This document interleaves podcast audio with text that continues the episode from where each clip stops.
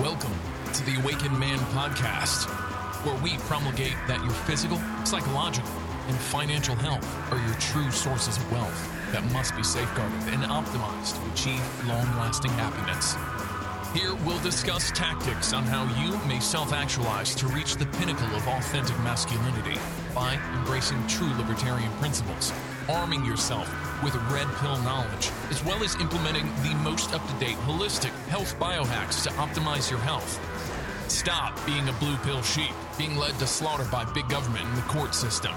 Become an awakened man. Here's your host, Gregory. Hello, everybody. This is Gregory, and welcome back to another episode of The Awakened Man. I hope you are doing well today. Today, we're going to give some examples of solipsism that women have regarding their children. Now, men and women are truly from different planets. Our communication skills are different, and certainly the way we love is different. Men love romantically, women love opportunistically. This is best defined by Briffault's law. Robert Briffault, who was a sociologist at the turn of the 20th century, he did a lot of these studies regarding that. And he had some corollaries as well. One of them is a, a woman's fidelity is only uh, contingent upon you providing utility in recent utility.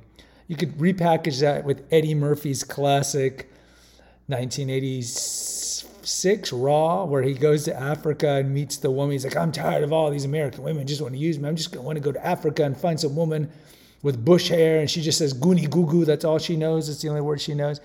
And then he brings her to the United States. And after a little while, she gets acculturated. It's like the first words that she learns is English is Eddie, I want half. What have you done for me lately, Eddie? And that's exactly Briffault's law. A woman's love is is based on what you provide and what you continue to provide. And a corollary to Briffault's law is if somebody else provides something of more utility, uh, she will essentially leave you a monkey branch. Now, solipsism. I, I think the best way to understand solipsism is is when people see things through the prism of their mind of what benefits them. And it's so it's like putting horse blinders on it it's different than narcissism. So examples of solipsism we're just going to do a couple today uh, regarding women who say i love my kids and i'm going to do what's best for my kids so with solipsism you can't speak truth to solipsistic people because every word you say is going to enter their mind through a prism. It's going to get funneled into this prism. And then, like what prisms do with light, it's going to get refracted out when it enters their mind. And they're going to hear something different than the truth. And the prism of solipsism, of course, is, is really based on like intrinsic wiring, and in women's case, of, of hypergamy and provisioning and need. So, for example, women will say, I want to do what's best for my kids. Then you bring up to them, as let's say you have children, the, the premise is you have ch- children with this, this woman. So you bring up the stepfather effect to them. And we have previous episodes on this. So there have been numerous studies. Probably the most famous one was one out of Australia about 15 years ago that children who are raised in a home without their biological father are up to 50 times more likely to be physically and sexually abused, 15 times more likely to be murdered or suffer an unintended accident. So, and why is this? Well, you just really quickly. So, when uh, a, a, the father's on the house, the woman is going to date. You know, we, we can't expect women, or we, we could expect women, but don't really, you know, reasonably expect women to go wigged out. There was a woman that I used to date. She had maybe an eight year old and a six year old, and she's like, Greg, I only, I, and she had the kids 50% of the time. So she's like, Greg, I date 15 days out of the month, and the other days of the month, I'm with my kids. They will never meet anybody that I date, and I'm going to do this until they're 18 because I want to protect them. Because she knew of the stepfather effect. Most women can't do that. So women need and paralyzed by their lack of provisioning and security. Now, you can these women can have very successful jobs and get paid a lot, but you can take the woman out of the ghetto, out of the cave, you can't take the cave out of the woman. So they're going to start dating really quickly because they need the provisioning, but they also need the the the the vanity and, and the narcissistic supply. You know, a guy telling them that she's great, you're beautiful, buys her stuff, foodie calls, all these things. So women will bring in random men in, in, in, their lives pretty quickly. And a lot of these men, especially since they're single mom, are unscrupulous. Uh, they're, they're unscrupulous. If you think of, uh, have you ever seen About, About a Boy, Hugh Grant's movie from about 20 years ago? He's He only dates single mom and single moms because they're vulnerable. And, you know, we, we know a lot of these kind of tropes but these men will come in and either they just you know you're there to get the easy the easy quick access to the vagina because he knows they know that these women are vulnerable or they're actually groomers and they're trying to get to the kids. And they know no daddy's around easier access to molest the kids. So you can bring this up to your ex. Go look. If she's I, I care about my kids. I love my kids. I put my kids first. You say if you put your kids first you wouldn't be dating and we know statistically women initiate divorce 70 to 90% of the time. So she put your kids in this situation. Typically, you didn't. Even though in her mind, solipsistic mind, of course, she was justified to end the marriage because of your narcissism. You were controlling, abusive, psychologically abusive, you know, narcissist, you know, whatever term they're going to use, but none of it's empirical, of course. But she put your family in this situation. She broke up the family. Statistically, she did break up the family 70 to 90% of the time. So you tell her, you know what? You're exposing our kids to abuse by dating. Please don't date until the kids are 18. Do you think she's going to listen to you? In her mind, she thinks that the divorce happened because of something you did, you know, because she's the, the innocent doe. So she's not going to listen to you there. She's your ex. So, of course, whatever you say, she's going to do the opposite simply because you're saying it. And secondly, thirdly, it's just the it's it's hypergamy. It's the need to be provisioned and to find somebody better. She wouldn't have left you if she didn't think she could find somebody better to monkey branch to. So you can tell her if you're dating and bringing a Chad, a Tyrone, a Chung, an Ahmed, a Juan, whatever to the house, you are increasing the chances of our children being abused. Now, men use logic and reason. So men think that if they use cogent, persuasive arguments, the woman's going to be like, yeah, you know what? You're right. I totally believe what you're saying, and I'm going to stop dating. No, that's solipsism. Another one is let's say you guys are, are broken up and she doesn't want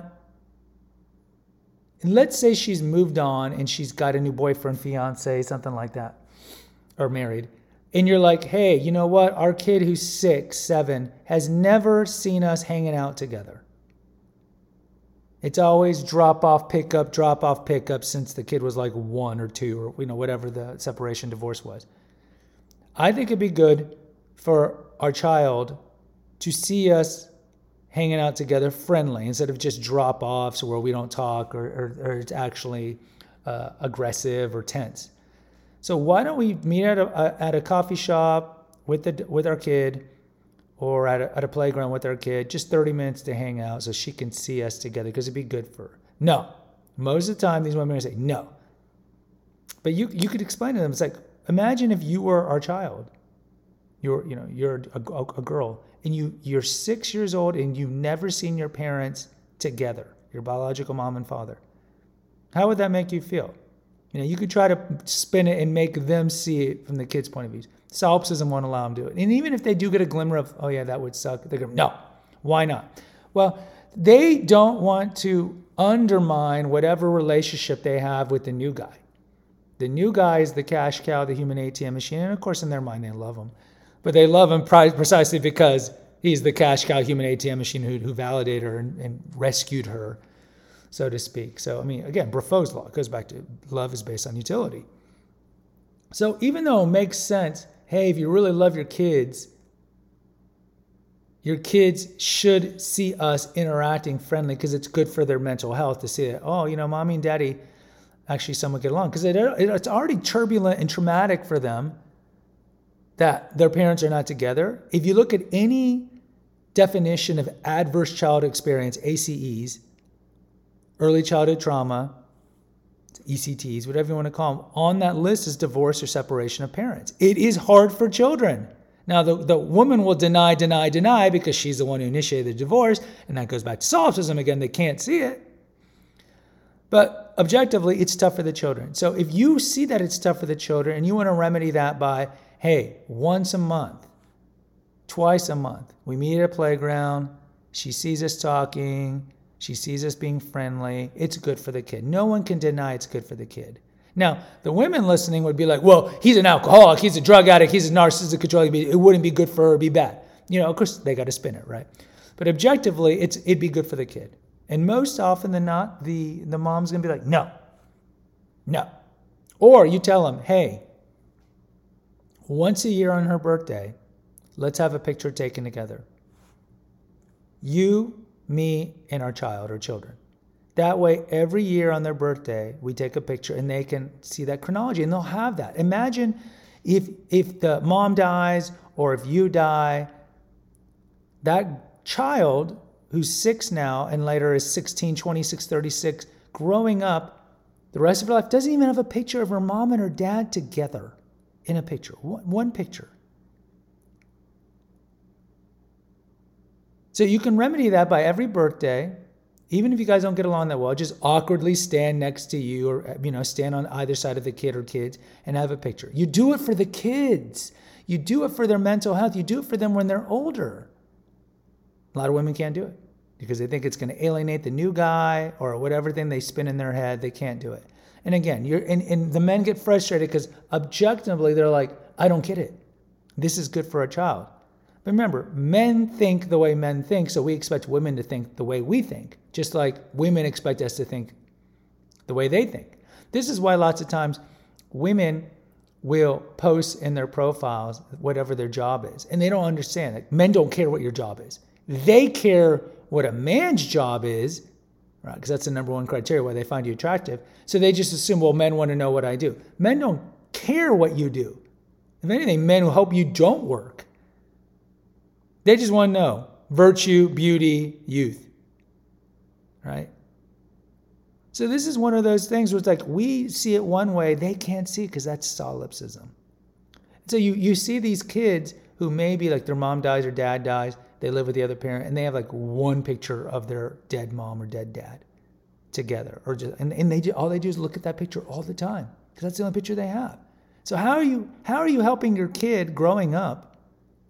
You can't do this one simple thing and take a picture once a, once a year on their birthday, or meet at a playground or a coffee shop when the kids, especially when they're young, just so they can see that you're interacting. Imagine when you were a child and you never saw your parents together.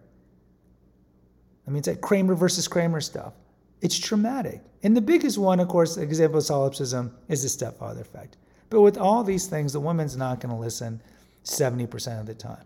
But these are just three examples of solipsism. So, guys, if you ever don't understand why women can't see it your way, just understand that women are ex- exceedingly solipsistic. And since most of their emotions are based on, I'm sorry, most of their thinking is based on emotion and reactiveness, and not on logic and reason. This will help you understand better the way they think.